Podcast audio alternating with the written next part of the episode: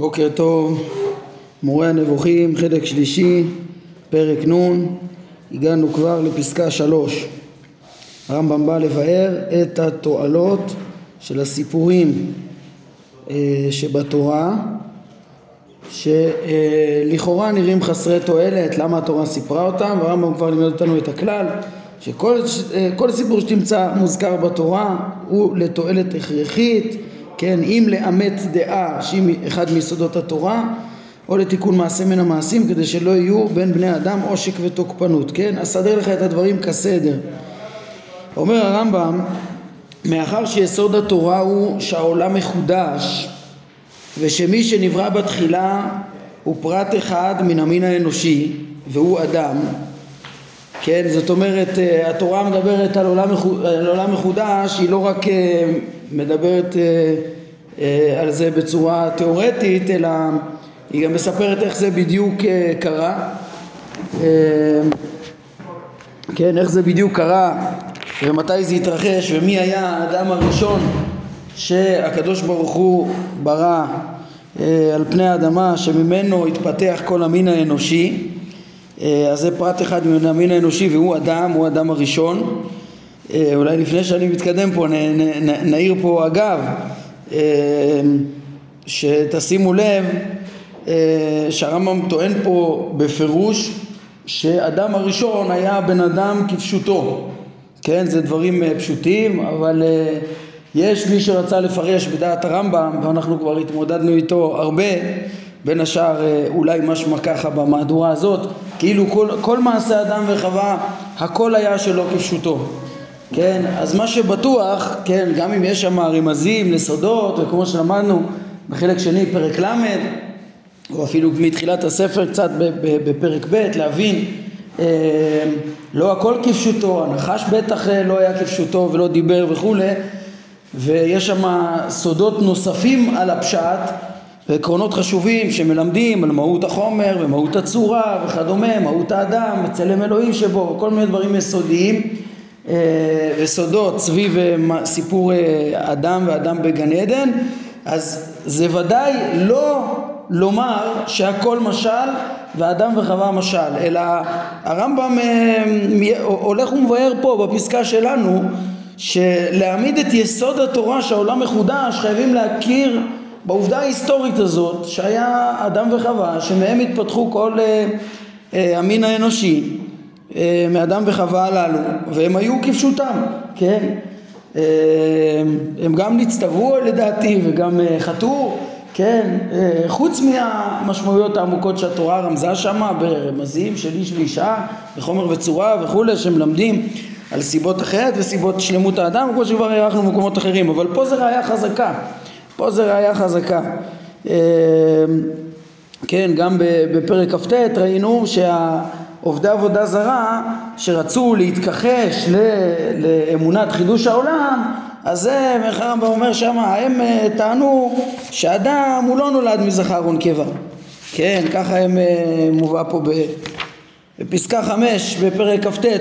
הם טוענים שאדם הוא איש סליחה, הם טוענים אה, שאדם הוא איש שנולד מזכר ונקבה, כן? ולא נברא מ, מ, על ידי השם, כן? הוא כשאר בני אדם וכולי, ומכחישים את הניסים וכל השטויות שלהם אה, סביב העניין הזה. כן, על כל פנים הרמב"ם פה, אה, למה הוא נוגע בעניין יסוד החידוש? אה, כמו שהוא הוא, הוא אמר לנו בתחילת הפרק שהוא רוצה להבין את תיאור הסתעפות העממים מנוח ושמותם ומקומותם למה זה חשוב לתאר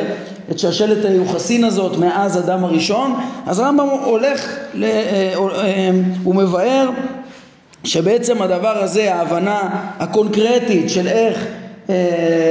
בעצם התפתחה האנושות מהאדם הראשון שהתחילה מאדם אחד זה בסוף מבסס את יסוד חידוש העולם, כן? הרמב"ם אומר, מאחר שיסוד התורה הוא שהעולם מחודש ושמי שנברא בתחילה הוא פרט אחד מן המין האנושי והוא אדם ופרק הזמן שחלף בין אדם למשה רבנו הוא 2500 אה, אה, שנה בערך, כן? אז זה מה שהתורה מלמדת, תורת משה, משה מספר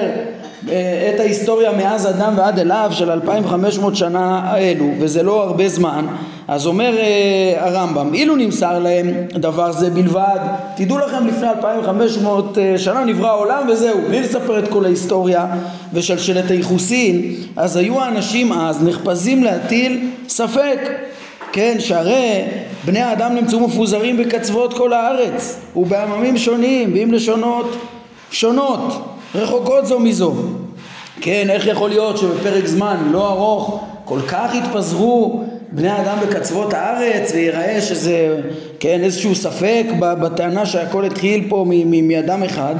אומר הרמב"ם, לכן חשוב את כל שלשלת הייחוסים והמאורעות, להבין את, איך, איך התפזרו העמים וכולי. ספק זה הוסר בכך שתוארו ייחוסם והסתעפותם של כולם, ונזכרו שמותם של אלה המפורסמים,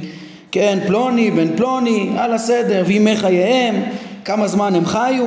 וסופר היכן שכנו, והטעם לכך אה, שהתפזרו לקצוות הארץ, כן, כמו שמסופר פרשיית מגדל בבל, כן, והטעם לשוני בלשונותיהם, איך, עוד פעם, באותה פרשייה ממגדל בבל, למה היא סופרה? בין השאר לספר איך השתנו הלשונות, אף על פי שבתחילה היו במקום אחד ושפה אחת לכל, כמו שהתורה מספרת, כן, שהרי כך התחייב מהיותם בני איש אחד, אז אם כולם צאצאים של אה, איש אחד, איך כל כך התפזרו, איך התחלף הלשונות והמקומות וכולי, אז התורה חייבת לספר את ה, בעצם את העובדות האלו, את הרצף, כן, כבר משה רבנו שנותן את התורה, את הרצף ההיסטורי שהיה מאז בריאת, עד, בריאת העולם עד אליו, זה בעצם מבסס את אמונת החידוש כשהוא מוסר את, ה, את ההיסטוריה בצורה מפורטת וככה גם ברורה ומבוססת, בלי מקום לפקפוק.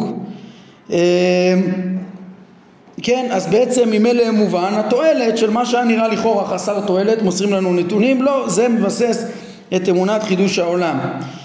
אה, נוסיף, נוסיף פה כמה דברים בהקשר הזה. דבר ראשון, בעניין ימי חייהם, שהרמב"ם מזכיר פה, כן, אה, שכידוע היו ארוכים מן הרגיל, כן, אותם יחידים שהתורה מתארת בשושלת מאדם עד נוח עד אברהם, אז היה שם אריכות ימים אה, מופלגת והרמב"ם כבר התייחס לזה, אני מזכיר לכם, בסוף, פר, אה, בסוף חלק שני, בפרק מ"ז פסקה 4, הרמב"ם עסק שם בגוזמאות שונות שיש ב... אה, או דברים שנראים גוזמה והם לא באמת גוזמה אה, ש, שנמצאים בנבואות, איך צריך להבין אותם, אז כן, למשל מיתתו של אוג, הוא הראה איך שזה ריאלי שיהיה דבר כזה וכדומה. אה, אז גם פה הרמב"ם מתייחס לזה ומסביר שם שאריכות, אה, הוא מביא שתי אפשרויות להסביר את אריכות החיים, בכל מקרה הוא טוען שזה היה דבר חריג שהיה רק לאותם יחידים וטיבו של עולם לא השתנה, כן, אה, מתוך הנחה הפשוטה שהטבע לא משתנה ושהוא התייצב מאז הבריאה כמו שהרמב"ם סבור, בטח לפי השיטה האריסטוטלית שהחוקים וחוקי טבע לא משתנים אז, אה, אז הוא מלמד שרק אותם יחידים חיו באריכות ימים מופלגת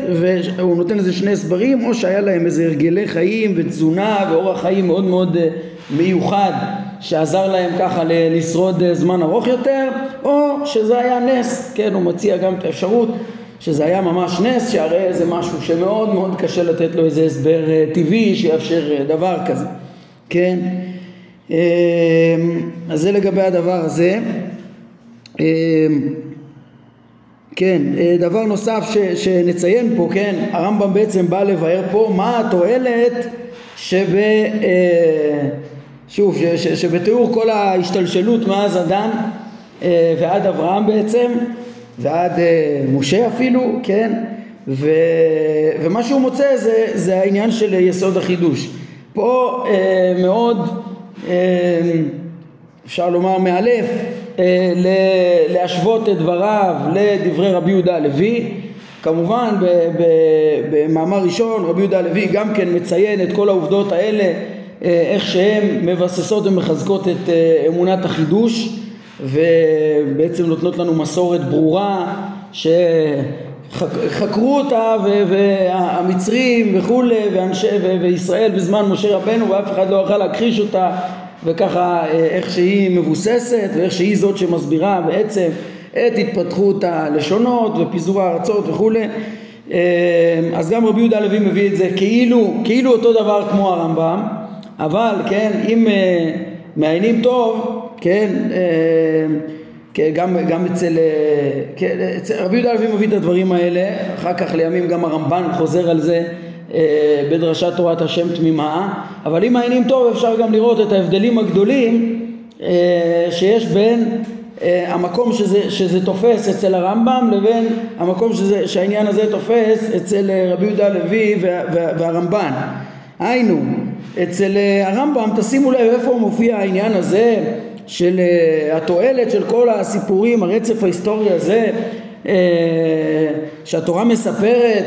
לביסוס חידוש העולם זה מופיע בתור איזה קושייה למה התורה נקטה דבר שנראה חסר תועלת ואז אנחנו מבינים לא, יש בזה תועלת, כן? אבל לעומת זאת אצל רבי יהודה הלוי ואצל הרמב"ן זה,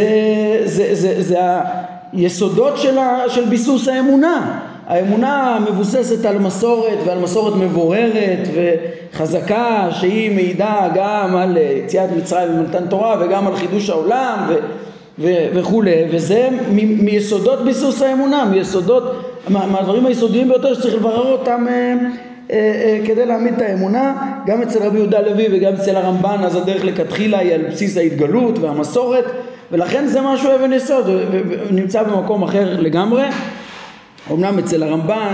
בדרשת תורת השם תמימה זה מופיע בשתי המשמעויות כי הרמב"ן עסוק שם בהסברת התועלות של התורה, המעלות של התורה. אז, אז הוא מקדים קודם כל, כמו רבי יהודה הלוי, והוא מקדים להגיד שזה התורה, כן, התורה שמלמדת על המסורת ועל ההיסטוריה, בפירוט זה מבסס את האמונה. זה כן, אבל בסוף הדרשה הוא מעתיק ממש אה, דברים אה, אה, רבים פה מהפרק הזה כדי לספר את התועלות של סיפורי בראשית, אז הוא גם מביא את זה גם ב, ב, ב, בהקשר הזה, ממש את הפסקאות האלו הוא מביא כדי להבין, כן, הוא מביא בקיצור את יסודי האמונה והמידות וכדומה שאנחנו נלמד גם מהדברים בסמוך, אז אצל הרמב"ן זה מופיע בשתי המשמעויות, אבל זה הבדל ראשון, כן הם מביאים את אותו תוכן כמו הרמב"ם, והרמב"ם, כן, ריאל אמר ראשון, אבל הרמב"ם מביא את זה במקום אחר לגמרי, והרמב"ן חוזר ומעמיד את הדברים כיסוד האמונה אה, כמו רבי יהודה הלוי. דבר נוסף, הבדל נוסף, זה שרבי יהודה הלוי מבחינתו היסוד של תיאור השושלת הוא גם כן הביסוס של הסגולה לא רק של חידוש העולם, אצלו ההסבר ל- ל- ל- לזה שאותם יחידים האריכו ימים זה בגלל העניין האלוהי שעבר עליהם מאדם, מאב לבן, מאדם וכולי ונמשך דרך נוח לאברהם וליעקב עד שהוליד י"ב שבטים שאין בהם דופי, כן, והחלה האלוהיות להימצא בקהל, כן, והרמב"ם אה, לא מדגיש פה את, ה, את הנקודה של הסגולה כן, אצלו אה, כל התפיסה שלו, דיברנו על, בהקשר של הגיור גם כן, כל התפיסה שלו של הסגולה היא קצת אחרת, יש באמת אה, השגחה אלוהית מאוד מיוחדת על אה, אברהם אבינו שידע את השם וקרא בשם השם והלך בדרך השם והלך בדרכיו. ונלמד עוד גם בפרק הבא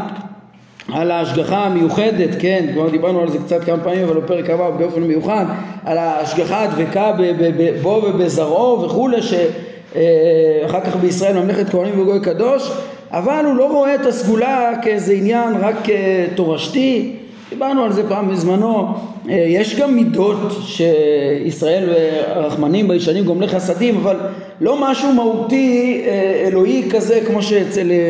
רבי יהודה הלוי, מי שירצה בעניין הזה יכול להסתכל בספר בין הכוזרי לרמב"ם בסוגיית סגולת ישראל, להרחיב יותר בעניין הזה, אבל על כל פנים גם זה דבר אה, שהרמב"ם לא מדגיש אותו פה ולא סתם, כן, הוא גם לשיטתו, כן, הוא מתאר את ה... למה היה צריך את ההיסטוריה מאדם הראשון עד משה, אתם רואים, הזמן שחלף בין אדם למשה רבנו, כי משה רבנו הוא בא ונותן אה, תורה לממלכת כהנים וגוי קדוש, כן, והרמב"ם אז גם מדגיש את עיקר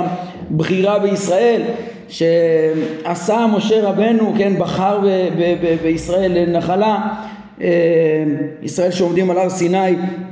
אז אה, פסקה זו המתם וכולי. על כל פנים, ה, ה, כן, בתורה, ראינו את המאמר הזה של פסקה זוהר מתנו בסוף פרק ל' וחלק שני. על כל פנים, אצל הרמב"ם פה הוא מדגיש רק את העניין הזה שזה מובן למה סיפרו את זה. בקיצור כי זה מבסס את אמונת החידוש. אז זה מאוד מאוד חשוב. זה, זה, לא, זה לא סתם זה מלמד אותנו כן במקום שיהיו סיפורים סתם שושלת סתמית הרמב"ם מראה לא זה מלמד את יסוד התורה יסוד התורה שהעולם מחודש. אה, עוד נציין שיסוד התורה שהעולם אה, מחודש כן כידוע הרמב"ם אה, אה, הוסיף אותו אה, אחרי שהוא כתב את מורה נבוכים אה, בתוך י"ג העיקרים, היסודות שלו, אז במהדורה בתרא פירוש המשנה והעיקר החמישי, קדמות השם, כן, אז הוא הוסיף שגם היסוד הגדול של בכלל זה, השם קדמון והעולם מחודש, היסוד הגדול של התורה זה גם כן האמנה שהעולם מחודש, ולמה? כי זה היסוד לניסים, כן, לאפוק את תפיסת אריסטו, וכמו שלמדנו בחלק שני, פרק כ"ה, כן, התפיסה של הקדמות שמכחישה את הניסים. אה, כן, אז זה יסוד התורה. אה, כל ההשגחה והניסים אה, מאפשרים, מתאפשרים מכוח יסוד חידוש העולם. נמשיך הלאה. כן, וכן תיאור סיפור המבול וסיפור סדום ועמורה הם כדי להביא ראיות לדעה הנכונה שהיא אך פרי לצדיק אך יש אלוהים שופטים בארץ זאת אומרת מהסיפורים האלו אנחנו לומדים על היכולת האלוהית וההשגחה האלוהית אה, בצדק בהתאם למעשה בני אדם. כן הצדיקים ניצלים נוח ניצל אה, אפשר לראות בסדום ועמורה איך שלוט ניצל בזכות אברהם וכולי ו... אה, כן, ולעומת זאת כל החוטאים נענשים, וזה מיסודות התורה, אמונת ההשגחה. את יסוד התורה הזה הרמב"ם הרבה פעמים מלמד סביב סיפורי המבול וסדום ועמורה, כן, מה שחשוב שם זה לא המאורעות ההיסטוריים שהיו, היו מאורעות היסטוריים, כן, אבל בעיקר התורה כותבת אותם בגלל המסר שהם מלמדים, המסר של ההשגחה, כשהרמב"ם מלמד בי"ג העיקרים, היסוד העשירי, אה, שהשם יודע ומשגיח, כן, שהוא יתעלה, יודע מעשה בני אדם ואינו מזניחם, ולא כדעת מי שאמר עזב השם את הארץ, כן, שזה ראינו שהרמב"ם ככה אה, הלביש את הפסוק הזה על אריסטו שהכחיש את ההשגחה והפילוסופים, כן, הלשון הזאת, ולא כדעת אה, מי שאמר עזב השם את הארץ, וזה הרמב"ם גם יחתום את המורה, שהוא ילמד על אני השם עושה חסד משפט וצדקה בארץ השם עושה חסד משפט וצדקה בארץ לא כדעת המתפרצים העזים החצופים אה, הפילוסופים שאמרו שהוא לא משגיח בארץ כן? אלא כמו שאמר גדול העצה ורעה ועליליה אשר עיניך פקוחות על כל דרכי בני אדם. אז תשימו לב אני קורא ביסוד העשירי אה, מי"ג העיקרים בפרק חלק אז הרמב"ם מביא דוגמאות מהמבול ומסדום כן? ואמר וירא השם כי רבה רעת האדם בארץ שנאמר במבול ואמר זעקת סדום ועמורה כי רבה כן וזה יורה על היסוד העשירי גם בהלכות תשובה פרק ג' כשהרמב"ם רוצה ללמד על הזכויות והחובות והמשפט צדק שהקדוש ברוך הוא שופט כל אדם אה, מבאי עולם וכל עיר וכולי ואת העולם כולו אז הרמב"ם מביא לנו פסוקים אה, כן, עיר, מדינה, עיר שעוונותיה מרובים, מיד היא עובדת שנאמר זעקת סדום ועמורה כרבה וכן כל העולם כולו, אם היו עוונותיהם מרובים, מיד הם נשחטים, של מר וירא אדוני כי רבה רעת האדם. מביא בדיוק את הפסוקים האלו, הם הסמל ההשגחה, וההפניות לשם מצוינות לכם פה בביאור. אבל חוץ מזה, הבאתי פה גם מאיגרת תימן, ששם הרמב"ם גם מוסיף דבר חשוב, כן? ששם הוא, הוא מתמודד עם... אה, אה, מתפרצים חצופים שרוצים להסביר כאילו את המבול או את אה, סדום, התהפכות סדום, כאילו זה תופעה טבעית, כאילו היא קרה מאיזה תופעה אסטרונומית, כן, הרמב"ם אומר אה, שכל מה שתשמעו שתמצאו כתוב מאלו המאמרים וכיוצא בהם, אז אה, כולם דברים אין אמת בהם, אבל אומרם שחל או מטעה או מי שישתדל לסתור ולהפיל חומותיה, זה באיגרת תימן עמוד קמ"ט במהדורת הרב שילת כן, והוא אומר הלא תראה עזותם באומרם מבול אוויר ומבול עפר וכן יאמרו מבול אש וזה כולו תחבולה, תחבולה והשעה עד שיביאו לחשוב שהמבול לא היה רק מדיבוק אחד, הם מנסים לטעון כאילו המבול שהתורה מספרת עליו היה בגלל איזה יחס אה, אסטרונומי אה, טבעי וכדומה ו, ולא היה מהשם על צד העונש לבאי העולם בגלל חטאתם כמו שבאר לנו בספרו המיישר מן הטעות ומן הדעות הנפסדות כן, שחושבים, רוצים להגיד לא זה לא היה חטא, זה לא היה עונש, זה היה מטבעו של עולם כן, ועל זה הדרך הם אומרים לא נהפכה סדום וחברותיה לכפירתם וחמסם אה, כן, ככה הם רוצים לטעון. אבל השם באר ואמר כצעקתה באה לה יעשו כלה וכולי, הם טוענים שהכל, אה, רוצים לנתץ פינות הדת וכולי, אבל הרמב"ם כותב בפירוש שהדברים האלה היו בהשגחה ומשפט צדק וזה מה שהתורה באה ללמד כאן. אני אומר את הדברים ומרחיב בהם גם כנגד טענה שראיתי אה, לאחרונה שחייבים, לד... שהרמב"ם מתייחס ל... אה, כן, לפרשיות האלו של המבול וסדום וגם מגדל בבל שגם הוא יש בו גם את ההיבט הזה של שכר ועונש אה, הרמב"ם מתייחס לזה גם בחלק א' בפרק י' פסקה 6 כן? ושם גם כן הוא אומר אותם דברים שזה ש, ש, שבעצם הקדוש ברוך הוא אה, נתן שם עונש על אנשי העולם השפל. אלא מה? שיש פירשו וככה גם כתוב במהדורה שלפנינו כאילו הרמב"ם שמה מפרש שהמבול וההתהפכות סדום זה היה בדרך הטבע כן? ובעיניי זה ממש הפוך ממה שהוא צעק באיגרת תימן ואין שום הכרח להגיד את הדברים האלה. הרמב"ם אה, אומר שמה הכל, הכל מתבסס שם על, על משפט כזה וכאשר באה מכה על אומה או על אזור על פי חפצו הקדום וספרי הנבואה אומרים לפני תיאור אותה המכה שהשם פקד את מעשיהם של הללו ולאחר מכן הביא עליהם את העונש גם את זה הם מכנים ירידה. הנושא של פרק י' זה להסביר מה זה ירידה אצל הקדוש ברוך הוא ובין השאר הרמב"ם אומר שיש אה, שימוש של המושג ירידה כש, כשאדם, כן, כמו נגיד בבן אדם, כשבן אדם חושב על דברים אה, חשובים ונעלים אז uh, כמו שהוא חושב על הקדוש ברוך הוא ומלאכיו, אז מחשבתו למעלה, וכשהוא יחשוב, יעבור לחשוב על uh, עניינים פחותים בעולם הזה, אני אגיד, מחשבתו ירדה למטה, כן? הפניית המחשבה לדבר פחות, זה נקרא ירידה. אז הרמב"ם, אה, מה שהנושא שלו זה להסביר מה זה ירידה, הוא רוצה להסביר שהשם פוקד את מעשיהם של הללו. כשספרי הנבואה, הנבואה רוצים לתאר שהשם פוקד את מעשיהם של הללו אה, כן, בעוד שוודאי שלעסוק בבני אדם זה לעסוק בצד, ובכל העולם השפל זה לעסוק בצד הכי נמוך של המציאות, במקום כאילו לחשוב על עצמו, כן, אז הוא חושב על התחתונים ומשגיח עליהם ובודק האם אה, ראוי לפקוד אותם או לא, אז זה נקרא ירידה, כן, הרמב"ם אומר אה, אה, כיוון שאדם אינו ראוי לכך שמעשיו ייפקדו ושהוא יענש על מלולי החפץ ולא שהשם רוצה כן דבר זה יתבהר בספרי הנבואה ונאמר מה אנוש כי תפקדנו? אה, כי תזכרנו ובן אדם כי תפקדנו. כן ברמיזה לעניין זה ולפיכך קינה זאת ירידה. כן ואז הרמב"ם מביא פסוקים אבה נרדה ונבלה שם שפתם במגדל בבל או וירד השם לראות את המגדל או ירדנה וארא. כן פה המבול לא נזכר. אמ, זה על סדום, ירדנה וארא, כן? אבל בעצם פה המגדל בבל וסדום שנזכרים פה, אז רצו לפרש ש... שכאילו המכה הזאת באה בטבע,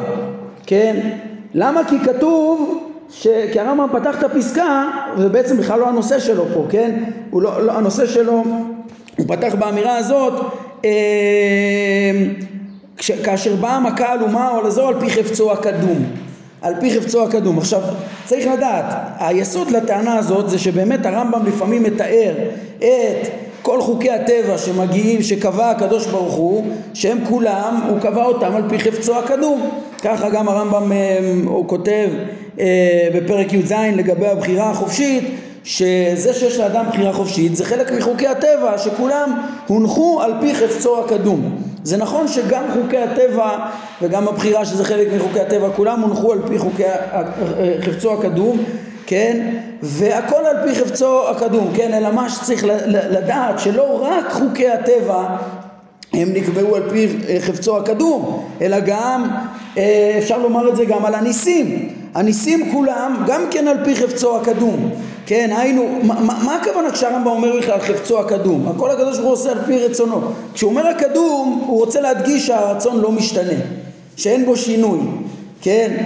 לכן צריך להגיד את זה גם ביחס לטבע וגם ביחס לניסים. הקדוש ברוך הוא גם, אה, איך חכמים אה, אה, אמרו, הרמב"ם מביא את זה בפרק כ"ט מחלק שני, שהקדוש ברוך הוא התנה תנאים עם מעשה בראשית, עם הים, שיקרא, כן, וישוב הים לאיתנו, לאתנאו, וכל הניסים, כאילו הקדוש ברוך הוא התנה איתם מראש אה, שהם, אה, הוא ידע מראש שיצטרכו אותם וקבע אותם מראש וכולי וזה נקרא חפצו הקדום ולמה אומרים את זה? כדי להגיד שאין שינוי ברצון אין, אין דבר שהוא לא על פי חוכמה אין דבר שהוא לא ידוע מראש אין שינוי אצל הבורא כן? לכן הרמב"ם משתמש בביטוי חפצו הקדום, אבל ברור שצריך להשתמש אה, בלשון הזאת לכאורה גם ביחס לניסים, ואין מפה ראיה שמה שהוא אמר בפרק י' זה טבע, ולהפך, הרמב"ם אצלנו הרי אומר להדיא, גם במורה וגם בשאר המקומות, שזה מה שמלמד על ההשגחה, כן, אז זה לא יכול להיות, ובעצם גם בפרק י' עצמו, אה, הרי מה הוא רצה ללמד? מה זה ירידה? ירידה זה אומר שהשם פוקד את מעשה בני אדם ובודק האם הפגע, העונש שהולך להגיע אליהם מחפצו הקדום מגיע להם או לא מגיע להם, כן? ואפילו אם תאמר שזה איזה סיבה טבעית וזה לפי חוקי הטבע בא איזה פגע. הרי מה התוכן הפסקה בא ללמד? שהבורא בא להשגיח ולבדוק האם זה מתאים או לא מתאים. אם זה לא מתאים, ודאי שהוא לא, שהוא, שהוא, ודאי שהוא, אם זה לא היה בהתאם למעשיהם, אז לא היה מגיע, הוא היה מציל אותם. כן? זה בעצם מה ש... אם, אם, אם אין אפשרות להציל או לשנות משהו, אז מה שייך, מה המשמעות של הפקידה?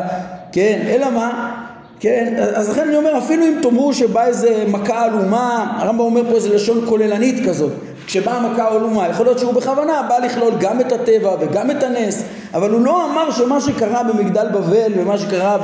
בסדום זה טבע, זה להפך מהפך אמונת, אה, אה, יסודי אמונת ההשגחה, שזה יסוד התורה, שהכל, הכל במשפט, כמו שאמרנו בפרק י"ז, הכל במשפט. אה, תגידו, להגיד הכל במשפט זה הדעה השטחית בהשגחה, זה דעת מה שנקרא דעת אה, אליפז ולא דעת אליהו. אבל אנחנו כבר הראינו שגם דעת אליהו, גם הוא ודאי מסכים שהכל בצדק, אלא מה? שחלק מהצדק זה לפעמים להשאיר את הטבע, כן? אז יכול להיות שיהיה איזה מכה שתגיע בטבע, אבל תמיד יהיה השגחה לבדוק האם זה מתאים או לא מתאים, ולכן אה, אה, זה לא סתם יהיה אסון, וזה כבר לא מקרה, למה, כן, אלא תמיד זה משפט. למה תמיד אנחנו יכולים לקרוא לכל מה שקורה בעולם משפט? כמו שאנחנו מחויבים, כמו שהרמב"ם כותב בהלכות תעניות, כמו שלמדנו בפרק ל"ו, אסור לנו להגיד שדבר הוא מקרה. למה? הרי יש טבע בעולם, ויש דברים שקורים מכוח המקרה, כן, בעולם, לפי הרמב"ם. וזה מה שמלמד אליהו. אבל למה הרמב"ם אומר שעדיין יסוד התורה תמיד שהודגש גם בספר איוב והוא על מה דעת אליהו. למה הוא אומר תמיד שזה יסוד התורה ש, שהכל משפט התשובה היא בגלל הנקודה הזאת שתמיד הקדוש ברוך הוא בוחן אם זה מתאים או לא מתאים. יכול להיות שזה משהו שהוא אה, יגרום בעצמו בחפצו יעשה פה נס ויכול להיות שמחוץ לטבע יכול להיות שזה יהיה השגחה שלא ממש מוציאה במסגרת הטבע אבל ברצונו יכול להיות שזה יהיה טבע ממש. אבל מה שבטוח שלא יקרה שום דבר לבן אדם בלי שזה יהיה צודק ויש את האפשרות גם כן לשנות וחלילה לומר בדעת הרמב"ם ש... שמה, שמה שהרמב"ם אומר שבאו ללמד לדעה הנכונה שיש אלוהים שופטים בארץ זה אה, לא לא בסדום זה היה סתם מקרה טבעי וחוק טבע וזהו חלילה זה ממש הפך אה, דעת אה, הרמב"ם. אולי אם כבר ציינתי את הנקודה הזאת של הניסים וחפצו הקדום אני גם אחדד את זה שיהיה יותר מדויק כן, כי כל מה שאמרתי עכשיו עוד, עוד אה, אמרתי טוב הרמב"ם אומר את חפצו הקדום על הטבע או על הניסים כאילו אה, רק כדי לומר שהרצון לא משתנה. אבל תז... אני מזכיר לכם שאנחנו כבר למדנו שכשהרמב"ם העמיק במושג הרצון עצמו כן ובאיך צריך להבין את הרצון האלוהי שאין בו שינוי אז הוא אז, אז, אז בעצם אה, הרמב"ם לא, לא, לא קיבל את ההסבר הפשטני הזה רק להגיד חפצו הקדום וזהו. הרצון הוא קדום, מאז ומעולם מוכוון בהתאם לחוכמה וזהו. לתפיסה כזאת הרמב"ם קרא בחלק שני אה, אה, פרק אה, כ"א אני חושב כקדמות, זה חיוב, להגיד שהוא, ש, שתמיד הוא, שהוא חפץ אבל תמיד חפץ ולא יכול לשנות את הרצון. או אפילו לתפיסה של הניסים שחכמים ביטאו כדי להגיד שאין שינוי ברצון ואין שינוי בטבע והכל על פי חוכמה, מה שהוא הזכיר בסוף פרק כ"ט בחלק שני, אז הרמב"ם מתנגד לזה, להגיד שהכל קבוע מראש, הוא לא, הוא לא סובר את זה אה, אה, אה, ככה, כן, אלא באמת כל הרצון בחפץ הקדום זה רק להגיד שהוא לא משתנה, אבל אם מעמיקים באמת, אז בפרק י"ח בחלק שני הרמב"ם לימד שבעצם הרצון האלוהי פשוט זה דבר שאנחנו לא יכולים להגדיר אותו בכלל בצורה חיובית, איך הוא אומר רצונו זה, זה, זה, זה עצמותו, זה כן, או עצמותו פועלת שלא בהכרח, צריך להגדיר את זה על דרך השלילה כמו שלמדנו בפרקי התארים וגם בחלק שלישי, בחלק שלנו, בפרק כ', בעניין הידיעה האלוהית, אז הוא מדבר שגם הנהגתו וכוונתו ו- ו- ו- וגם בעניין בסוגיית הניסים, הרמב"ם אומר, לדעתו הקדוש ברוך הוא לא כפוי בשום דבר, גם לא לאיזה מין תוכנית קדומה שלו, אין אה, אצלו אותו ואת חוכמתו והוא מחויב לחוכמתו, גם חוכמתו היא לא דבר נפרד מעצמותו, ופשוט כל מה שהוא עושה זה בלי הכרח ובלי סכלות, כן, בלי, זה הכוונה שאומרים שזה ברצון ובחוכמה, כן, אה, אין דבר שאין בו חיסרון של איזה חוכמה אה, או חיסרון של רצון או איזה הכרח, כן, אבל בעצם, כן, ומי שיעיין בפרק י' שם, אז הרמב"ם באמת גם כן אה, אומר, כשהוא רוצה לתאר את השם שהוא מנבא, גם כן יורד כאילו במשמעות מנבא, גם כן עוד פעם פונה לתחתונים, מה זה אז הוא אומר, וחפץ יתעלה באשר חפץ וחפץ באשר חפץ. פסקה אחת הוא אומר חפץ באשר חפץ ופסקה אחר כך חפצו הקדום. כן, כל מה שהוא אומר חפצו הקדום זה לא הנושא שלו שם, אז הוא לא יורד להסביר את זה, זה סתירה חמישית או סתירה שביעית, כשהוא אומר לך, כן, הנושאים העמוקים האלה אמרנו, אולי זה גם סתירה שביעית, שהרמב"ם אה, הוא, הוא, הוא לא הסביר שם עד הסוף את עניין הרצון, הוא, הוא בעצם אה, מצד אחד חשוב לו שתדע שהוא חפץ באשר חפץ, מצד שני אה, הוא לא משתנה וחפצו הוא קדום, וכשתעמיק בסוגיית הרצון והתארים אתה תדע שהדברים לא סותרים זה טוב, זה ככה קצת גלשנו, אבל זה להעמיד בצורה נכונה את משנת הרמב"ם בנושא של סדום, בנושא ש, ש, ש, של הניסים, שזה דברים מאוד מאוד חשובים. כן, הרמב"ם לא בא להכחיש את הניסים ולא נראה לי שבפסקה י' יש איזה יסוד אה, להוציא מהתפיסה הברורה של הרמב"ם בנושא הזה. אה, הרמב"ם אומר וכן תיאור אותה מלחמת תשעת המלכים, כן, ארבעה והחמישה וכולי, אה, שבסופה בסוף אברהם אה, מנצח את הארבעה שניצחו את החמישה ומציל את לוט וכולי, למה התורה מספרת את זה? אומר הרמב"ם אה, כדי לספר על הנס של ניצחון אברהם עם מתי מעט כשאין איתם מלך על ארבעה מלכים גדולים שזה נס גדול והוא חלק מהבנת מתיאור גם האמנת הנס וגם תיאור השגחת השם על אברהם שעוד נלמד עליה בפרק אה, הבא. כן אה, וכן הודיענו שהגן על קרובו כן אברהם אבינו מגן על קרובו לוט משום שהיה שותף לאמונתו והכניס עצמו בסכנת המלחמה כדי להצילו וזה כמו שלמדנו בעניין ברית מילה בפרק הקודם על האחווה והאהבה והמסירות שצריכה להיות אה, אה, בתוך כל אה, באי הברית בטח אם זה באי ברית אה, באמונת האיחוד אברהם ובני ביתו איזה אה, מסירות נפש איזה אהבה איזה אה, אחריות ואכפתיות צריכה להיות אה, בעניין הזה בין כל בני הברית כן וכן עוד מסר מה, מכל הסיפור הזה הודיענו על הסתפקותו במועט כן של אברהם אבינו והיותו שמח בחלקו מקל ראש ברכישת הממון ונותן דעתו לטוב המידות. והוא שאמר עם איכות שרוך נעל ומקח מכל אשר לך כן ולא תאמר אני השארתי את אה, אברהם אברהם אבינו רחוק מתאוות בצע אה, מה שחשוב לו זה טוב המידות, כן, תראו כמה מידות טובות אנחנו לומדים פה על אברהם אבינו, על המסירות שלו להגן על קרובו, אה, על הסתכלותו במעט, בעניין הברית מילה ראינו אה, פסקה 24 בפרק הקודם, על צניעותו, כן, אה, בכל הספר אנחנו כל הזמן לומדים על איך שפרסם את האמונה, למדנו בפרשת וארא לומדים על הכנסת אורחים שלו שהרמב"ם דיבר עליה שכל זה היה אומנם מראה נבואה וזה מלמד על הכנסת אורחים פרק מ"ב חלק שני וכולי מידות נעלות רבות של אברהם אז בין השאר אנחנו לומדים מכאן גם על אה, הסתפקותו במועט, היותו שמח בחלקו וכולי. אה, אגב, בעניין הזה פה הם אה, אה, מוסיפים בביאור שמעניין שאברהם אה, מפרעה הוא כן הסכים לקחת אה, רכוש רב ודווקא כאן אה, הוא לא מוכן לקחת ממלך סדום. ולמה?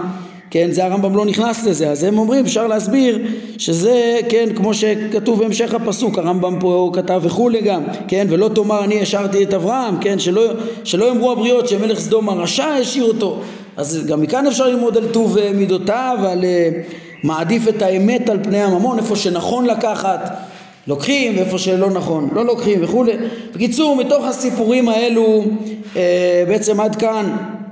אנחנו רואים את הסיפורים, כן, כל השושלת היחוסים, ייחוס מבריאת העולם עד אברהם, עם סיפור המבול ומגדל בבל וסדום ועמורה, איך שהם מלמדים על אמונת חידוש העולם ומבססים אותה ועל אמונת ההשגחה שהיא גם כן מתאפשרת מכוח אמונת חידוש העולם אה, ועל הנס שהיה עבור אברהם והמידות המעולות שיש אה, לו. כן, אתם רואים המסרים שהרמב"ם אה, מוציא פה הם יסודות פשוטים בתיקון הדעות והמידות כמו שהוא אמר לנו בכלל וזה הסתרי תורה שדיברנו עליהם אה, בפעם שעברה, כן? בעזרת השם אנחנו נראה גם בפעם הבאה בעזרת השם איך שהרמב"ם ממשיך בכיוון הזה ומעביר מסרים פשוטים אבל הם, אה, הם על פי שיטתו הם הסתרי תורה אמ, ש, ש, שבעצם כלולים בפשוטם של המקראות הללו והם המסרים החשובים שיוצאים מהם ולשמם, כן, לשם התועלות האלו, אולי אפשר למצוא תועלות דומות נוספות, אבל לשם, בעיקרון לשם התועלות האלו הדברים אה, נכתבו. טוב, נעמוד כאן להיום, ברוך אדוני לעולם, אמן ואמן.